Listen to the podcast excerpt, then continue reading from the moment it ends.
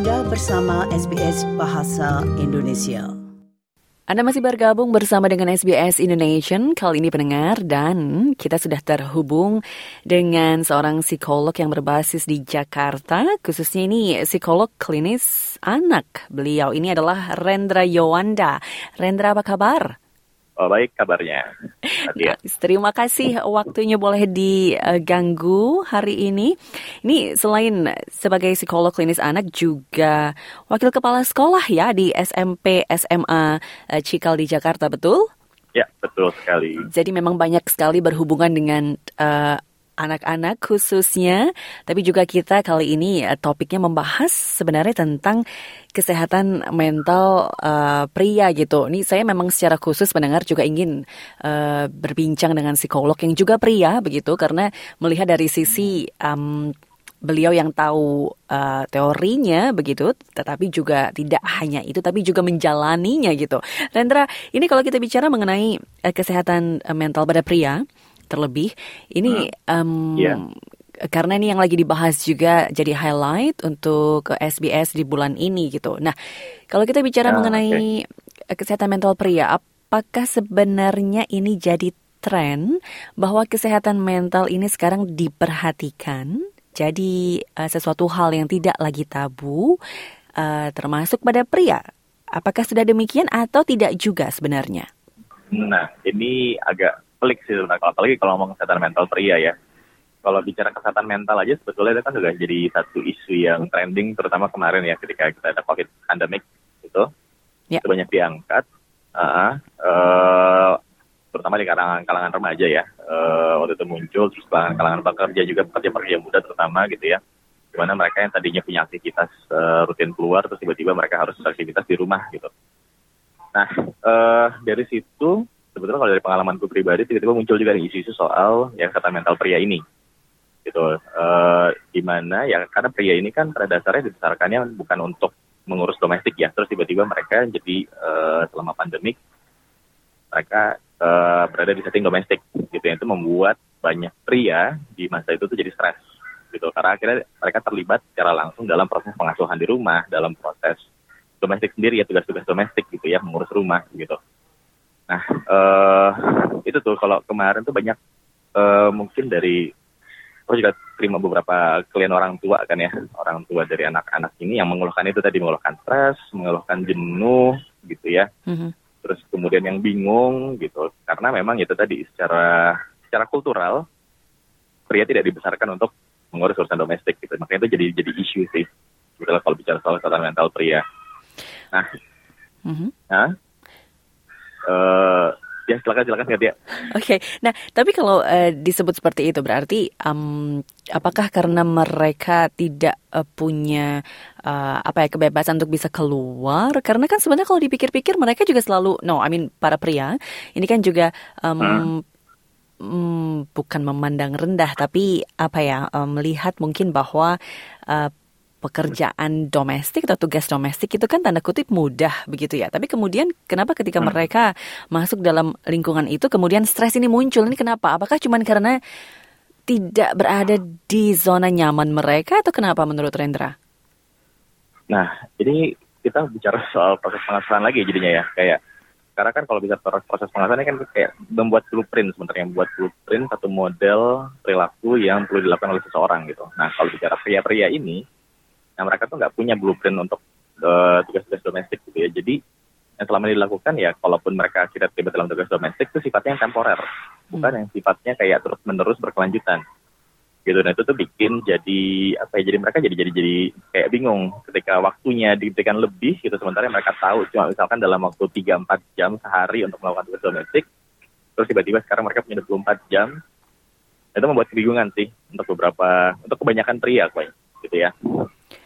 Oke okay, dan itu sih yang kemarin jadi isunya. Ha. Dan kemudian kalau dibilang tadi Rendra sebut stres, ini um, uh, simptomnya apa gitu? Gejalanya kelihatannya dari mana tuh? Nah, ini bisa beda-beda sih sebetulnya ya. Tapi uh, biasanya kalau udah stresnya cukup akut gitu ya, uh, atau stresnya cukup kronis, uh, ada ada ada kecenderungan juga sudah mulai kayak apa namanya uh, separating from the social environment ya. Jadi kayak coba untuk memisahkan diri, yang kayak gitu, menyendiri gitu ya. Uh, kayak mencari ruang-ruang privat tuh kadang-kadang itu juga juga salah satu sign dari para PNI kalau kita mereka lagi stres ya. Atau uh, karena juga jadi uring-uringan sih. Aku juga juga dengar beberapa cerita uh, dari temanku dan dari beberapa orang tua yang memang juga uh, mengeluhkan hal yang sama gitu ya waktu kemarin sama pandemik. Itu juga sih jadi lebih lebih mudah uring-uringan atau di di Indonesia ini kan kita juga ada banyak perokok ya. Jadi yang mereka hmm. juga dari segi uh, apa namanya uh, merokoknya tuh jadi lebih intens. Itu juga salah satu tanda-tanda stresnya juga sih.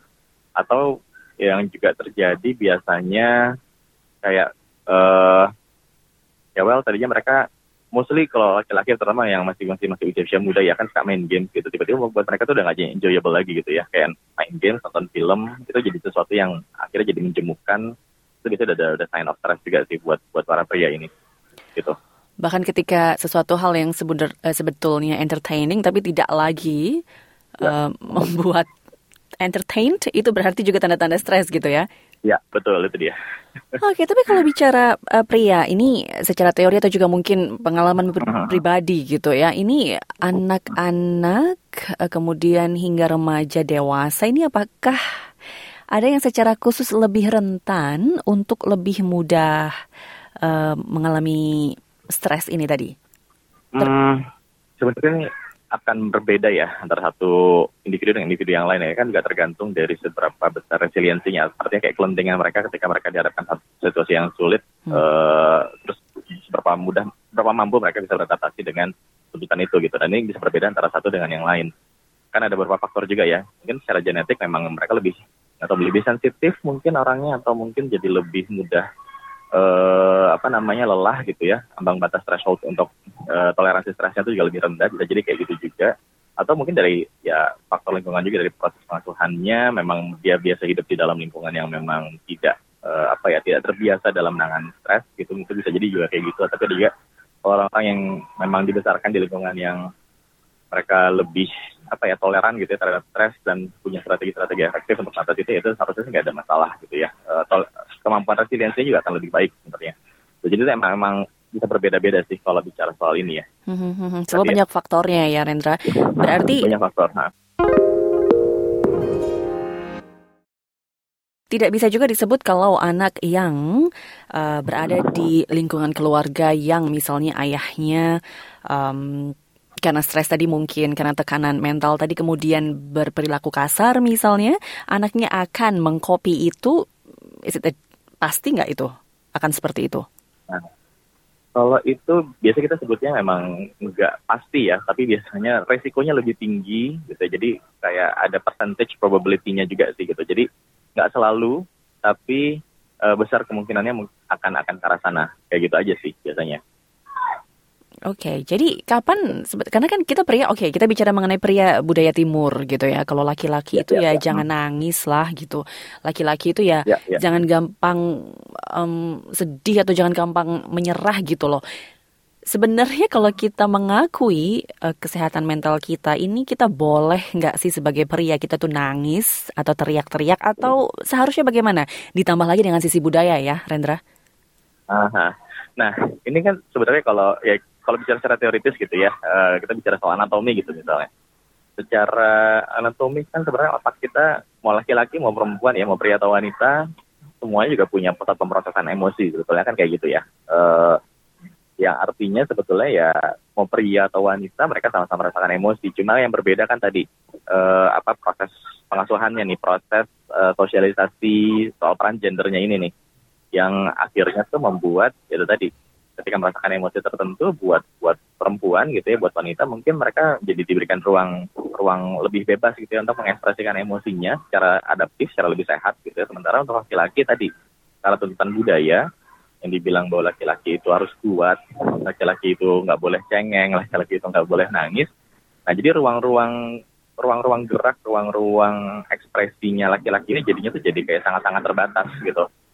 Jadi uh, karena ada ruang-ruang uh, apa namanya ruang ekspresi emosi yang terbatas ini gitu ya, jadinya memang laki-laki tidak terlatih untuk bisa mengekspresikan emosinya secara adaptif, secara sehat gitu. Yang akhirnya ketika nanti mereka sudah di dewasa, ketika mengalami satu apa ya satu gejolak emosi mungkin yang cukup berat gitu ya, yang cukup kuat. Nah, sering kali mereka jadi kebingungan harus reaksinya seperti apa, harus beresponnya seperti apa gitu. Yang akhirnya bisa jadi mungkin yang muncul perilaku-perilaku maladaptif gitu ya. Uh, so far misalnya pelarian ya kalau kalau ngomong di timur gitu ya dari dari diskusiku dengan beberapa teman-teman dan juga beberapa laki-laki yang lain gitu ya. Mm-hmm. Uh, dari zaman kuliah sampai sekarang kadang ya itu ketika mereka merasakan stres, emosi negatif yang bergejolak, pelariannya biasanya ke uh, rokok gitu ya atau mungkin di, di kondisi yang lebih ekstrim ya akhirnya mereka pakai drugs gitu. Hmm. Kayak gitu. Atau ya lewat nggak tahu ya biasanya kadang uh, dalam relasinya pun juga bisa jadi relasinya jadi pelampiasan sih. Ketika mereka ada stres bukannya mencoba untuk mendiskusikan mencoba mengekspresikan secara positif gitu ya apa yang mereka rasakan tapi akhirnya malah kayak melampiaskan ke orang-orang di sekitar itu juga bisa sangat terjadi sih. Kayak gitu. Dengan perilaku kasar misalnya salah satunya? Nah, nah uh, kalau yang paling sering dijumpai ini aku bicara konteks Jakarta ya. Ya. Karena kita jadi kan macet ya. Uh, sering kali tuh tiba-tiba ada road rage lah di jalan. Itu juga part of tadi ya, ada emosi negatif yang intens dirasakan, stresnya juga jadi tinggi, tapi dia nggak tahu harus gimana ya. Akhirnya, let's say kayak beberapa bulan lalu kalau nggak salah ada case yang tiba-tiba dia menabrakkan mobil mobil yang lain gitu. Okay. Atau terjebak macet gitu. Sengaja gitu? Nah, atau yang tiba-tiba, betul, sengaja ditabrakkan gitu. Atau tiba-tiba kejar-kejaran terus diserempet gitu. Atau yang tiba-tiba uh, ya main buka pintu jatuhin ngedorong motor yang di sampingnya kayak gitu hmm. itu banyak sih yang terjadi di lapangan kayak gitu. Oke okay, dan ini again ini terlepas dari um, usia tampaknya ya karena ada faktor-faktor lain juga yang mempengaruhi hmm. tidak hanya yang anak muda itu labil nggak nggak nggak cuman begitu ya. ya betul betul. Oke, jadi kapan ya. para pria ini seharusnya like tahu begitu kapan untuk um, bahwa oh saya bermasalah nih, saya harus melakukan sesuatu atau mengubah hal ini itu gimana taunya?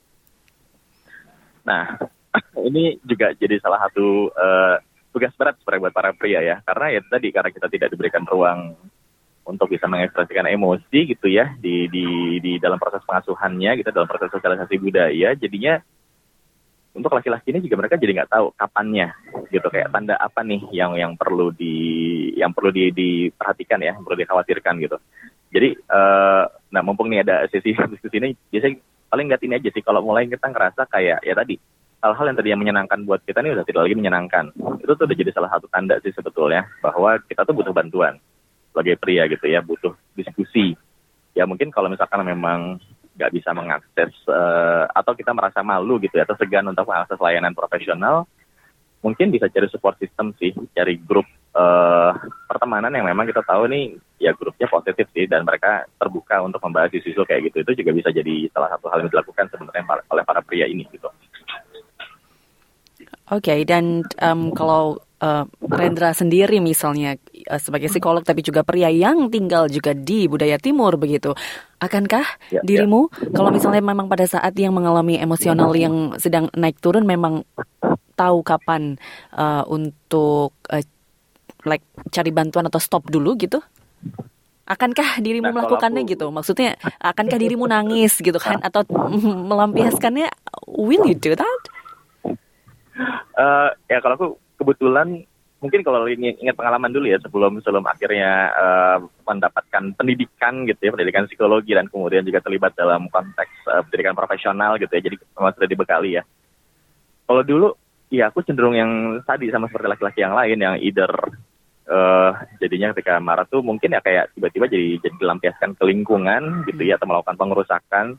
Uh, cuma setelah akhirnya belajar gitu kan mulai mengenal diri itu juga salah satu proses yang penting sebenarnya buat banyak laki-laki ini karena kita sebagai laki-laki karena tadi kesempatannya uh, dari emosi itu juga uh, apa minim gitu ya. Jadi kita juga kesempatan untuk mengenal diri kita secara lebih utuh itu juga jadinya jadi lebih kurang. Nah kalau kemarin sih salah satu proses yang aku lakukan itu ya uh, dalam proses pendidikan itu mencoba untuk mengenal diri lagi gitu ya. Kayak uh, mencoba untuk me mengidentifikasi aku ini sebenarnya kayak siapa sih ini apa sih yang jadi trigger dan sebagainya gitu ya mm-hmm. jadi prosesnya emang emang butuh waktu tapi uh, setelah dapat itu semua jadi lebih paham sih kayak uh, caranya gimana nih apa kayak sign tanda-tanda buat diri aku pribadi yang kira-kira ini udah jadi kayak warning sign nih gitu kalau ini nggak segera dihandle hmm. Ini nih mungkin akan bisa berakibat lebih fatal ke depannya gitu ya atau nih uh, bisa jadi akumulatif nih emosinya kalau ini karena karena ditumpuk ditahan gitu misalnya jadi ya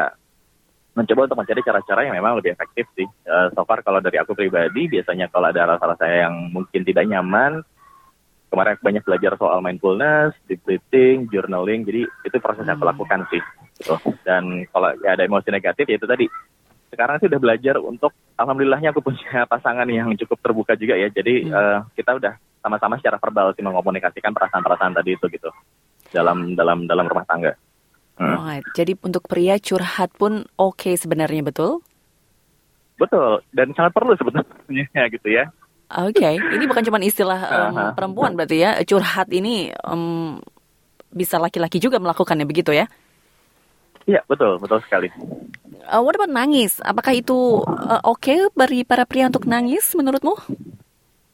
Nangis sebenarnya oke. Okay. Kenapa? Karena nangis itu kan uh, apa ya namanya kalau nangis itu uh, aku dengar uh, dan dari pengalaman pribadi juga ya ketika merasakan satu emosi yang nggak nyaman gitu ya sedih ketakutan kemarahan yang benar-benar intens terus tiba-tiba kita nangis biasanya tuh cukup bantu untuk rilis sebetulnya hmm. gitu dan itu juga nggak destruktif kan cuma mungkin ya tadi karena faktor budaya ini ya yeah. jadi mungkin kalau nangis di depan publik yeah. ya well buat laki-laki itu akan jadi kayak sign of weakness gitu ya mungkin hmm. bisa jadi dipandang sama lingkungannya jadi kayak laki-laki yang lemah jadi sebenarnya nggak apa-apa kalau laki-laki mau nangis silahkan, tapi aku menyarankan mungkin ya tadi karena masalah faktor budaya silahkan cari tempat yang privat sih, gitu nggak masalah. Karena emang once in a while kita kadang butuh nangis sih, wow. gitu. Butuh untuk meriliskan nah. emosi ini ya daripada negatif. Betul. Oke, okay. nice. Rendra Yowanda, terima kasih banyak sudah bergabung bersama SBS Indonesia. Insight-nya di um, semoga membantu juga. Terima kasih. Sama-sama, terima kasih kembali Katia. Anda ingin mendengar cerita-cerita seperti ini? Dengarkan di Apple Podcast, Google Podcast, Spotify, atau di mana pun Anda mendapatkan podcast Anda.